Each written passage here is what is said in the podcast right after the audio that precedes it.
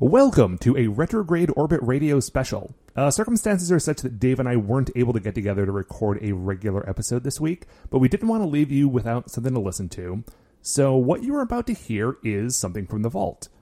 This is a previously unreleased pilot episode of a retrograde orbit radio project that we recorded uh, two or three years ago, I think. Uh, it was mostly written by producer Mark and features the voices of many of the retrograde orbit radio regulars uh, plus some of our extended network that aren't normally featured on the shows. If you uh, if you like this, please do let us know. Um, it's a project that we really enjoyed and would like to get back to at some point. Uh, if for no other reason than to justify all the time we spent into writing a full alternate history of the United States. Um, anyway, so without any further introduction, here is episode one of a documentary series about a fictional version of America's pastime. Welcome to underground baseball.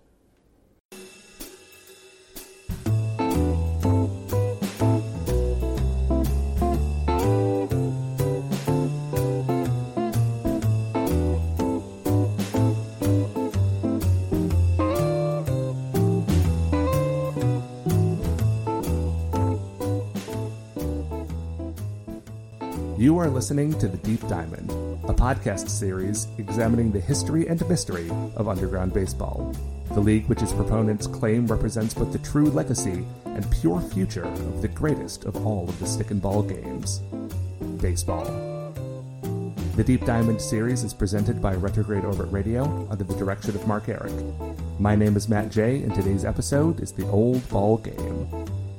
Baseball, the national pastime, a sport indelibly tied to the fabric of a nation, a bright, colorful thread knitted throughout the fabric of our history, packed with heroes and villains, victories and defeats, glory and ignominy. Yet, for all of its lore and legend, we do not truly know when the sport began or how. Historians tell us that Alexander Cartwright is the founder of modern baseball by way of the Knickerbocker Club, but the truth, as always, is deeper. Much, much deeper Baseball began underground, and still thrives there today if you know how to look. This series will tell the stories of underground baseball.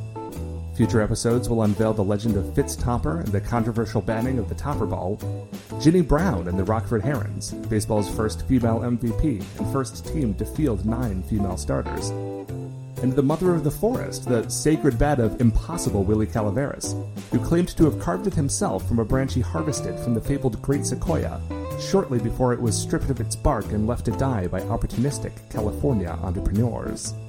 But today we start with the most basic questions. What is underground baseball? Where did it come from? Where is it played? Who watches it? Who plays it?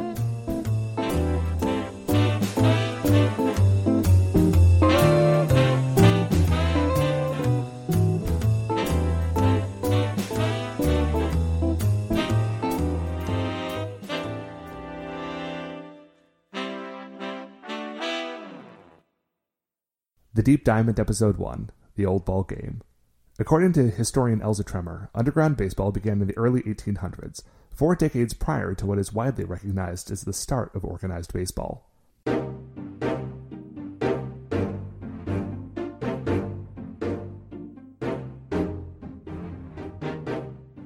Well, they say that the going theory now is modern baseball began with Alexander Cartwright and the Knickerbocker rules in New York around uh, 1845. But Cartwright was just a failed underground baseball manager and brought the game above. Now, what about Abner Doubleday? Wasn't he credited with creating baseball for a long time? We've discredited that story, isn't that right?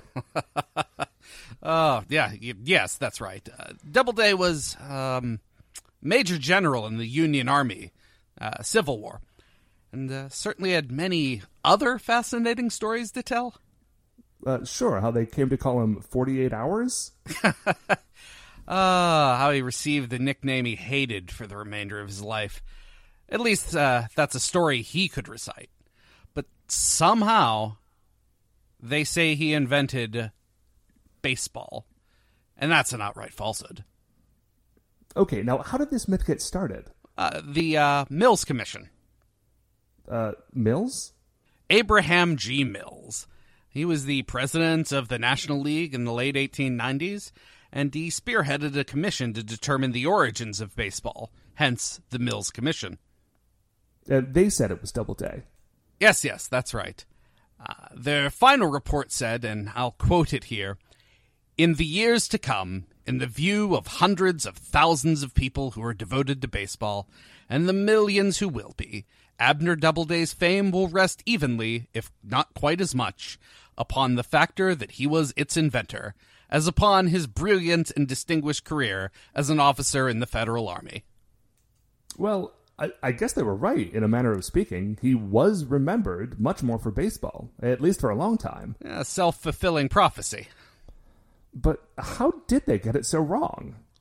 Well, uh, I mean that's that's a number of reasons, but the primary cause was relying a bit too heavily on the testimony of another man named Abner, Abner Graves. Abner Graves, a man of almost no renown, whose only footnote in history comes from his presence in the final report of the Mills Commission.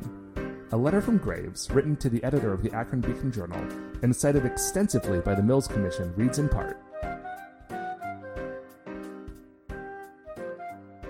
Dear Sir, I notice in Saturday's Beacon Journal a question as to the origin of baseball from the pen of A.G. Spalding, and requesting data on the subject be sent to Mr. J. E. Sullivan, 15 Warren Street, New York.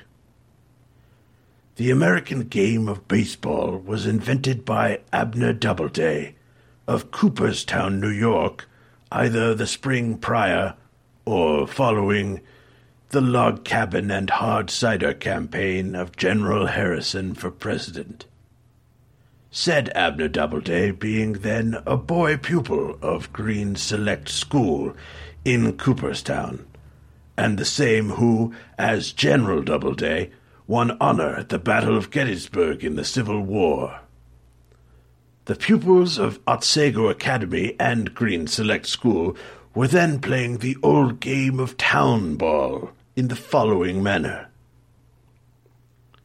A tosser stood beside the home goal and tossed the ball straight upward about six feet for the batsman to strike at on its fall. Graves then went on to describe in no small amount of detail the rules of an organized early version of baseball as it's known today.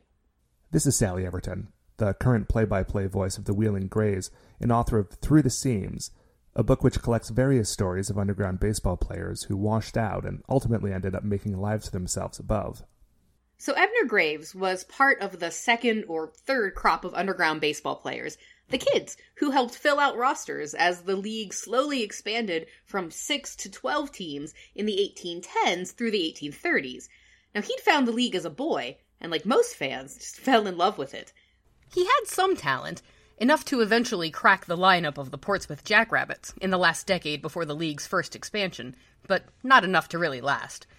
When Portsmouth signed a young German immigrant named Walter Burkhardt in 1837, he quickly replaced Graves on their starting roster and would go on to become Portsmouth's first bona fide superstar. Graves hung on for another season or two as a replacement player before taking a full time job above.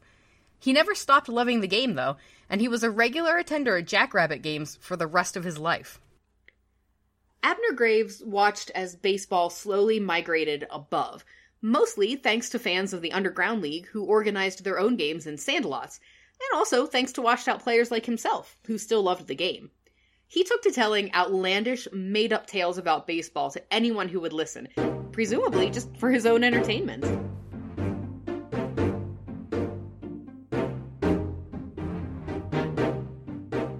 So, the Mills Commission falls for the fanciful tales of Abner Graves, a fringe level shortstop who played a few seasons with the Portsmouth Jackrabbits before making a living as a mining engineer and so propagates one of the greatest and most persistent baseball myths of our time.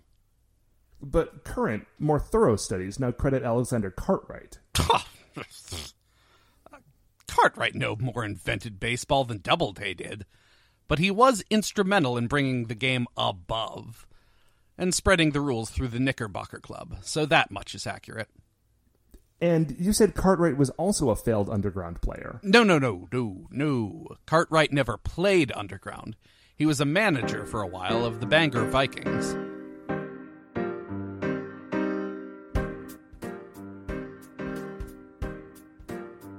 Back to Sally. So, in the earliest years of the Underground League, Alexander Cartwright's father, Alexander Sr., was a tremendously successful manager.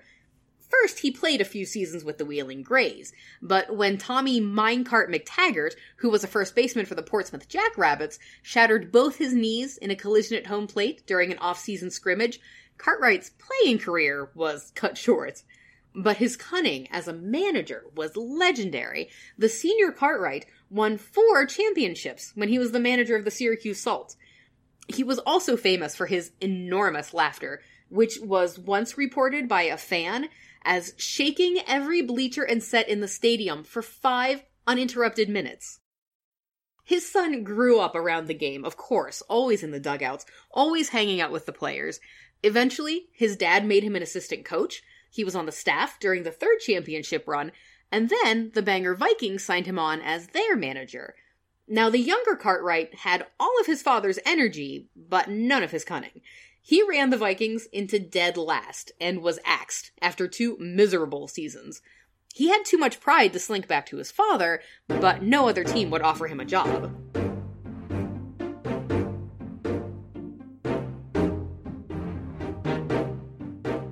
So Cartwright washes out of the Underground League. But he couldn't leave the game. He loved the game, so he brought it with him to the Knickerbocker Club. He made a few tweaks to the rules, of course, but the game was basically the same. And then the rest? Is more or less as modern baseball historians have it, yes. The game grew on its own course, becoming what we know now as Major League Baseball. But underground. Well, the game goes on. Somewhat different than what you see in modern baseball, of course, owing to over 200 years of evolutionary differences, but I'd say essentially the same sport.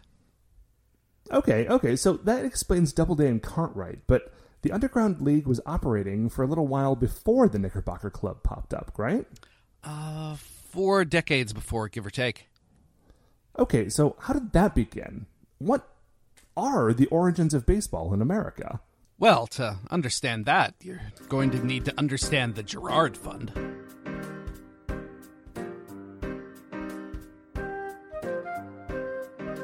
Stephen Girard was one of the richest men in American history, an uneducated French boy, a sea captain, son of another sea captain, who found himself in Philadelphia while on the run from a British fleet, and he settled there to make his fortune. Girard became a banker, and when U.S. credit was flagging in the latter days of the War of 1812, he underwrote over 90% of the war loan issue. He's often credited as personally saving the country from financial ruin. At the time of his death, Girard was the wealthiest man in America. Adjusted for the time in which he lived, he is considered to be one of the top five wealthiest Americans of all time. Girard had no children and invested heavily in philanthropic endeavors. When he died, he bequeathed the vast majority of his fortune to charitable and municipal institutions.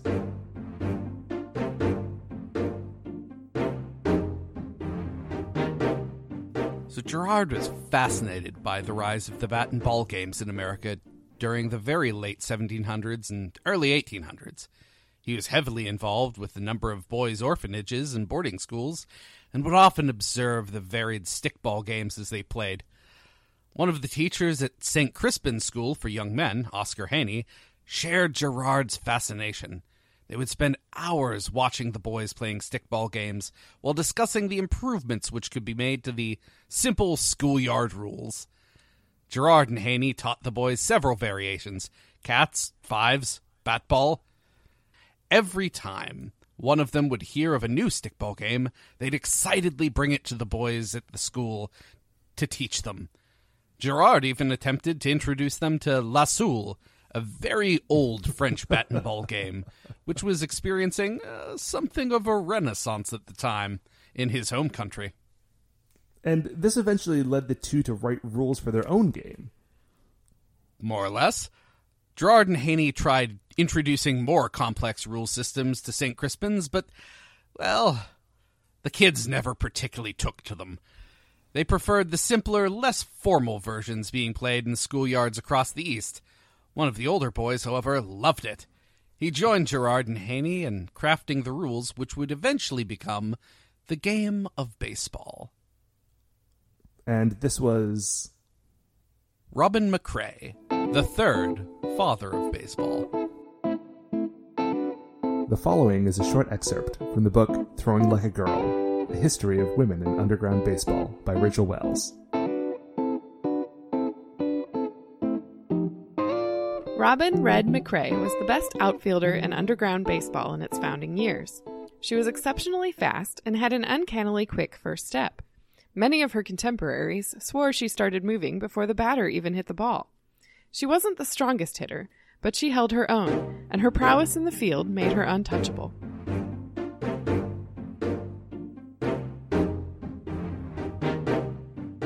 Now, we could dedicate a full episode of this series to Robin, but let's stop here for just a minute to talk about her. You said she was called a father of baseball. I did. It, uh, well, was sort of a nickname of sorts that the early players gave to Girard, Haney, and McCray. A familial honorific, if you will. And it stuck. It stuck to such a degree that underground baseball fans still talk about the three fathers as part of baseball's history. It's, uh, it's lore, you know. Now, but Red McCray was a woman. Yes, an Irish orphan. She was taken to St. Crispin's by her grandmother. Her grandmother knew she was dying, and they had no other family in America, so she took her to St. Crispin's. Now, St. Crispin's at the time was an all boys school. A cross between a school and a public orphanage, really. It had a reputation for taking in orphans in addition to regular student boarders. It was an elite educational institution with a philanthropic foster arm, making it by far the best opportunity for children without parents. But it was very difficult to get into. Okay, so Granny coached a five year old Robin McCray to hide her gender and then enrolled her in St. Crispin's. Where she'd make a habit of besting every other student in the school at any sport or game she played. She was an elite athlete. When Girard and Haney started developing baseball, she ate it up. It didn't take long for her to become the third member of their little cabal. But she kept hiding her gender for years. She was well past her playing days before anyone knew, is that right? Yes. Well, uh, before she discussed it publicly, anyway. She had confided in a number of people over the years, however. Now, was this just, I don't know, a sign of the times, so to speak? Well, yes and no. It was, but Girard was particularly concerning in this area. He spoke often of helping poor and orphan children, but very specifically white male children. Okay, so she hid her gender until he died. Yes. Girard passed away in 1831, the 27th year of underground baseball's official existence as a league. Less than four months later, Robin opened up.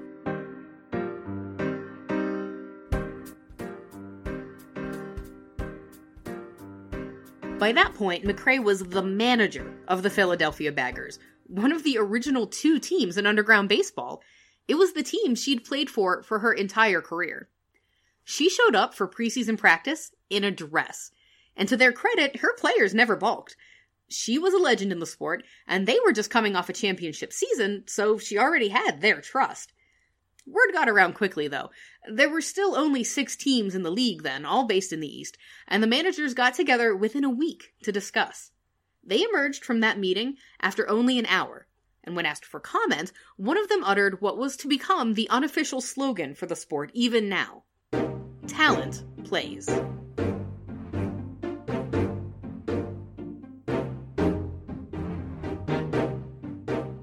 So, nobody had a problem with a female manager. Well, maybe not nobody. I mean, somebody always has a problem, but Red was known to everyone, and she'd practically invented the game. No one was going to kick her out. Talent plays, they said. Talent plays. And just like that, any barriers to underground baseball fell. Within a decade, players from all sorts of backgrounds could be found on every team in the league. The sport had always played more for the love of the game than anything else, and that's what it was in the Underground League. So maybe it was a more natural transition.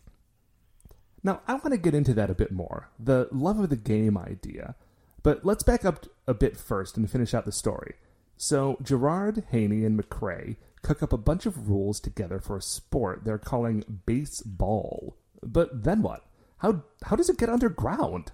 Well, I mean, as I said, the boys at St. Crispin's didn't particularly care for the formal rules, but the three fathers were convinced they were onto something.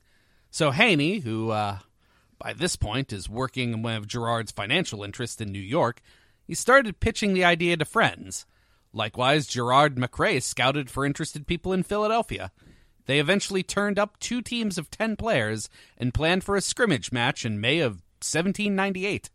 This would become the first ever baseball game played between the Syracuse Salts, coached by Oscar Haney, and the Philadelphia Baggers, coached by Stephen Girard, and featuring a young red-headed phenom in center field.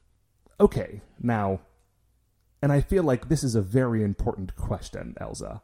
Mm-hmm. Where did they play? Ah, therein lies one of the most significant factors in shaping the sport, right? I mean, obviously, the sport is called underground baseball, and we've been talking about it for some time now and haven't properly addressed the biggest question there is. That's right. Well, the first baseball game was played literally underground. Girard needed a place to house his experimental game, and wide open property is a bit hard to come by in Philadelphia. He certainly could have purchased land outside the city, and he very nearly did, but but he instead decided to entertain a particularly eccentric suggestion from an acquaintance of his named Philip Ginter.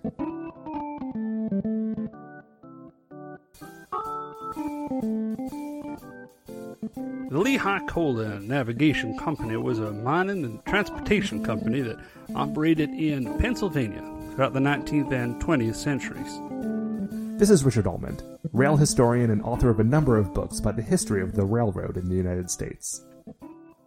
It was founded in 1822 by two fellows named uh, Erskine Hazard and Josiah White, who would then go on uh, to become major players in the Industrial Revolution in the United States, uh, playing a key role developing transportation and mining infrastructure uh, all throughout the country.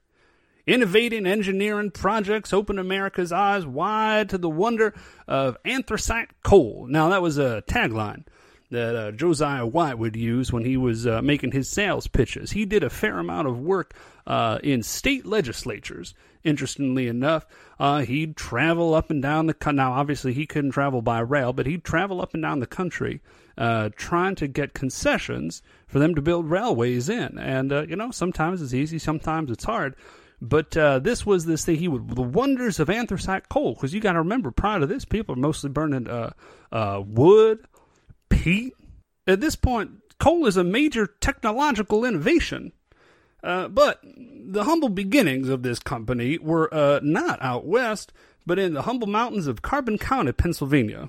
A hunter named uh, Philip Ginter discovered coal on Sharp Mountain in 1792. Now, a company named the Lehigh Coal Mine Company moved into the area, purchased 10,000 acres of the surrounding land. Now, they, not under the expert guidance of uh, Mr. White, were beset with uh, management, infrastructure issues, uh, labor, supply, uh, permits, anything you can think of. Uh, they had problems with it. So they never really properly took off as a business interest. But what they did do was sell a lot of their early stock to White and Hazard, who would then go on to found their own much more successful company.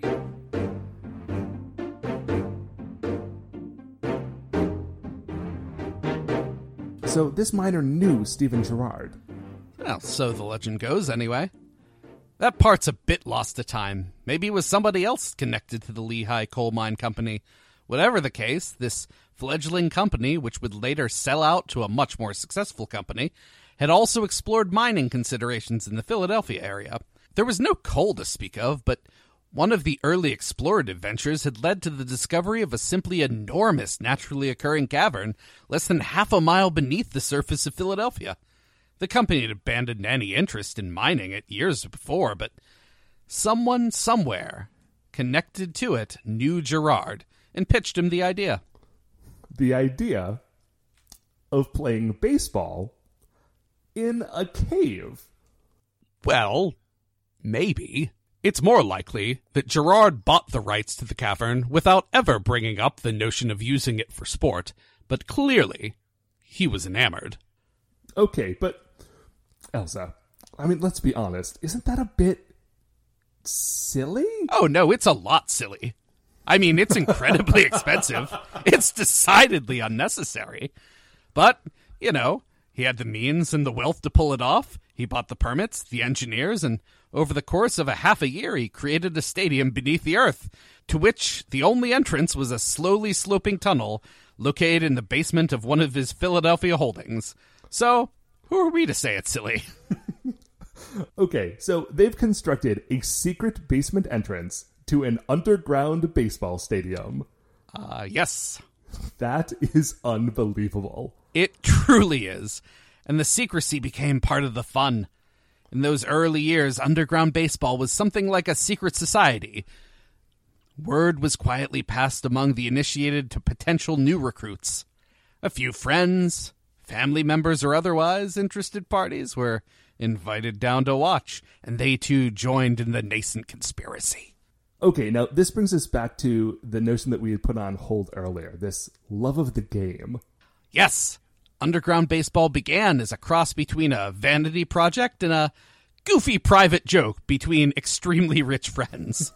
and it grew up in exactly that spirit.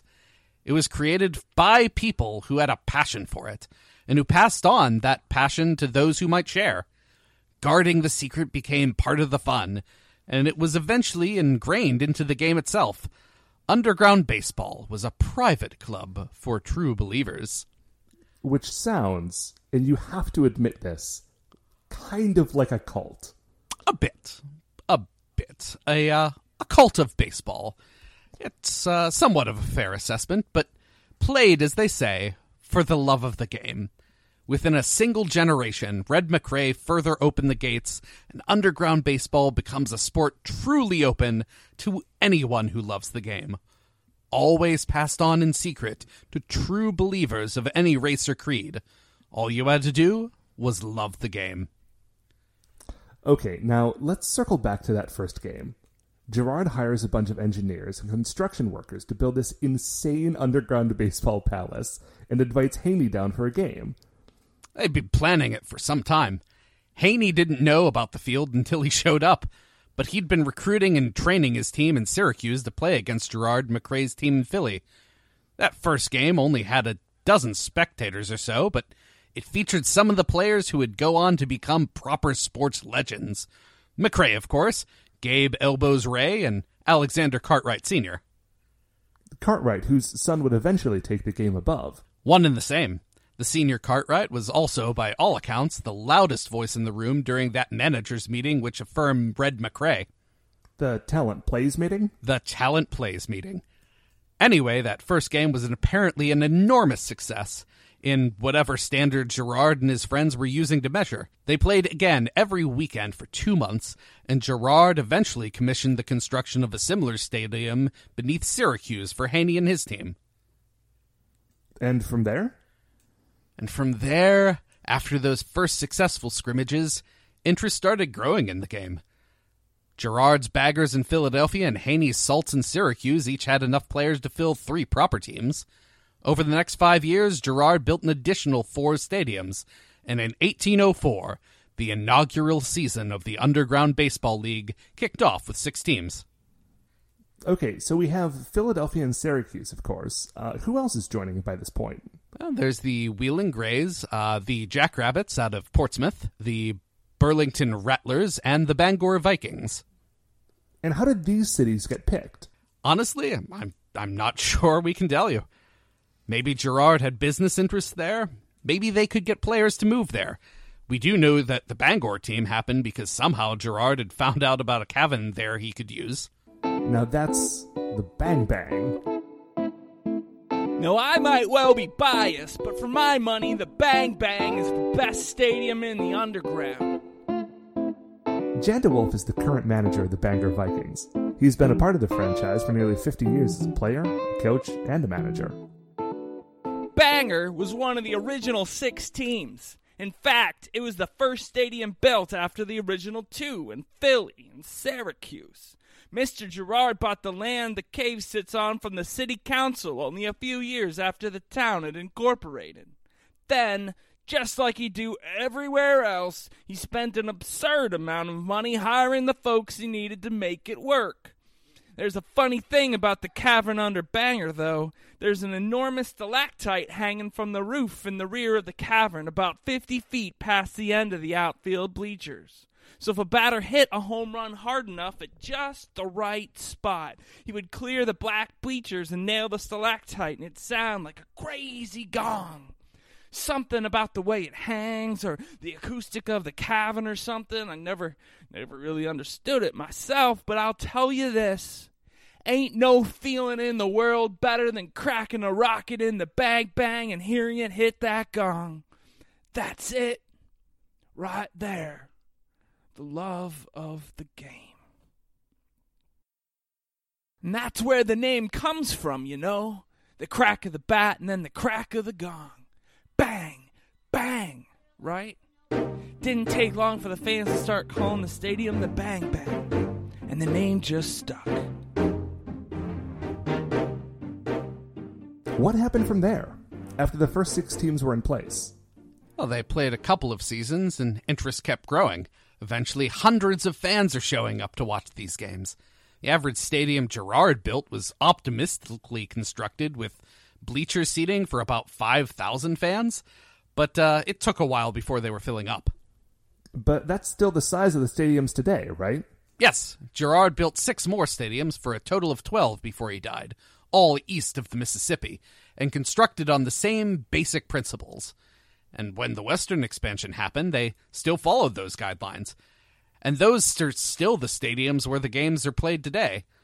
5,000 seats seems to be. It's just right somehow.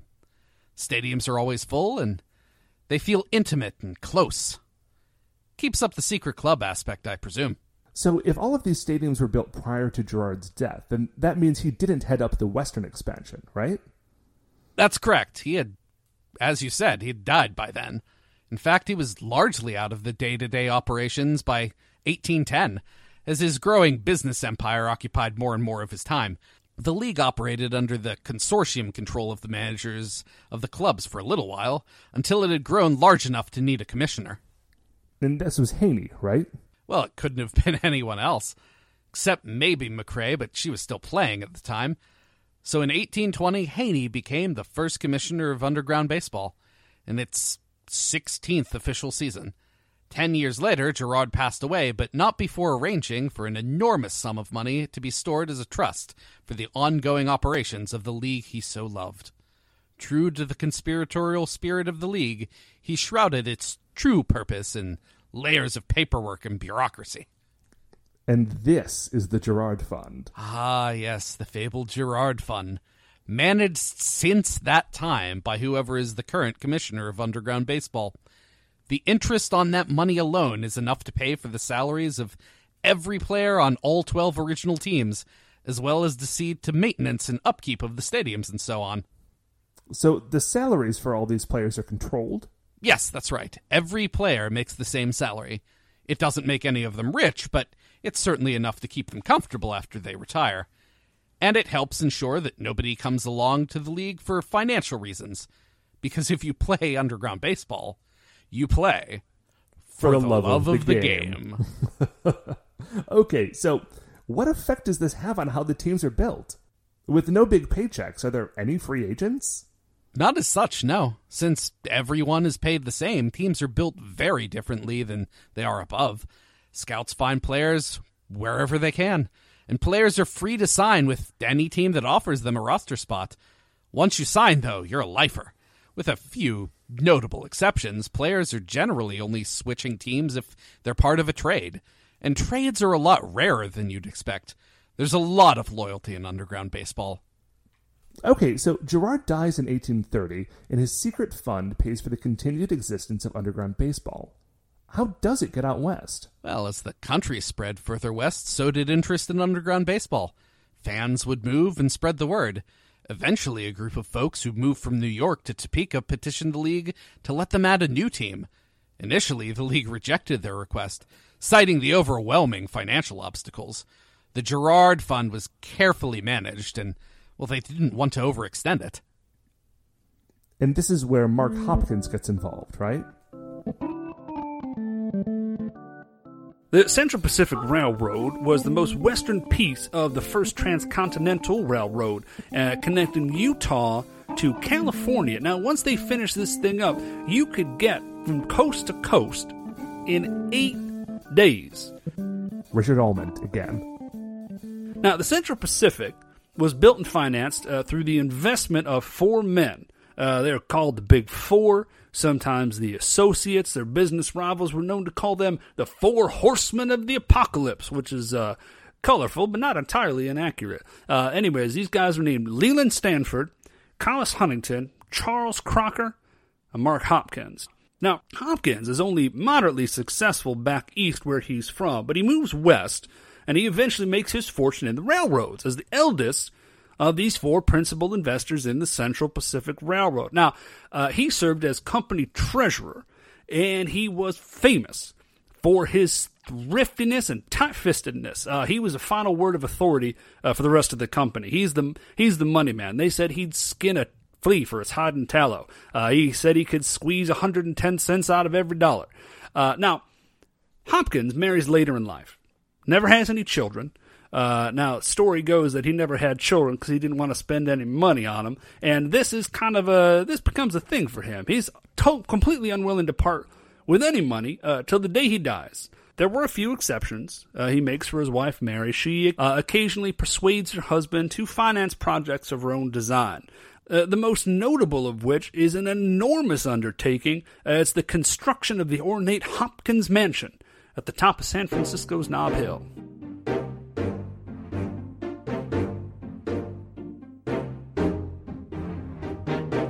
Hopkins became a fan of underground baseball in the last decade or so of his life.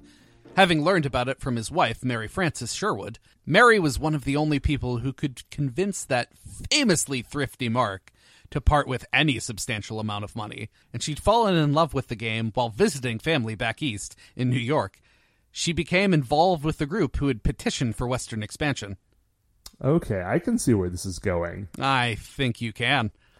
Mary convinced her husband to use a portion of their vast wealth to enhance the Girard Fund. They matched the existing fund dollar for dollar. And with financing in place, the league expanded west. 12 more teams to match the 12 that were already in the East? Yep, 12 more. The same 24 we have today. In the same east west split.